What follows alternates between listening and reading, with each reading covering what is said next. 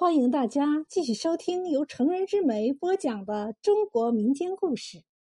您现在听到的是酒的故事。古时候有个寡妇带着孤儿过日子，儿子渐渐长大了。一天，他要和别人一起到恶杀那里去献供。恶杀是天神，家里没有什么东西可拿。他就上山砍了一团熟透的芭蕉果，准备作为贡品。当他把芭蕉果扛回家后，满屋都散发着诱人的香味儿。这时候，他母亲正卧病在床，闻见了香味儿，便对儿子说：“把芭蕉给妈吃一个吧。”儿子说：“这芭蕉是给扼杀献的礼物，母亲不能吃。”儿子说着，便扛起芭蕉果向恶杀献贡去了。他走到恶杀眼前，恶杀就对他说：“小伙子，你是来献贡的吗？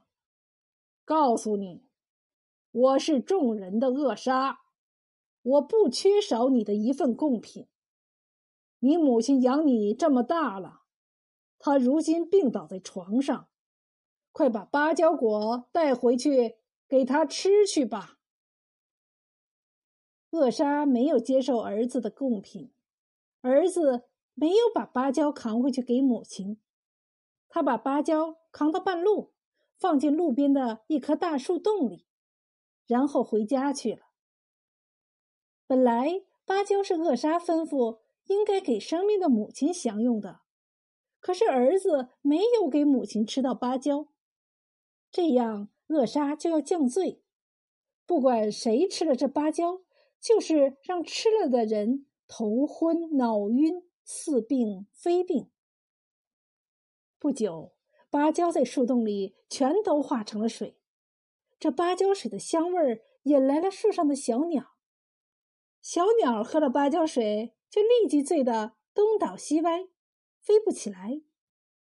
有个看牛人喝了，也醉得。不省人事。后来人们知道这是扼杀的惩罚，都说这东西不能喝，并用篱笆把这个地方围了起来。不久后的一天，有个挑米人路过这里，因为不知道其中的奥秘，闻见香味儿就撕开篱笆喝了这水，也醉倒在地上，口袋里的米全浸在芭蕉水里了。挑米人醒来，把米挑回家，熬成米汤，然后给老人喝了一碗。老人一喝，感到特别舒服，全家人一喝，也解除了一天的疲劳。以后他就把剩下的米又掺到别的米里，煮成米汤，让大家喝。人们喝了都感到痛快。从此，人们就把这种米当酒王，又叫它酒药。有了酒药后，慢慢便烤出了酒，所以拉祜人个个都非常喜爱喝酒。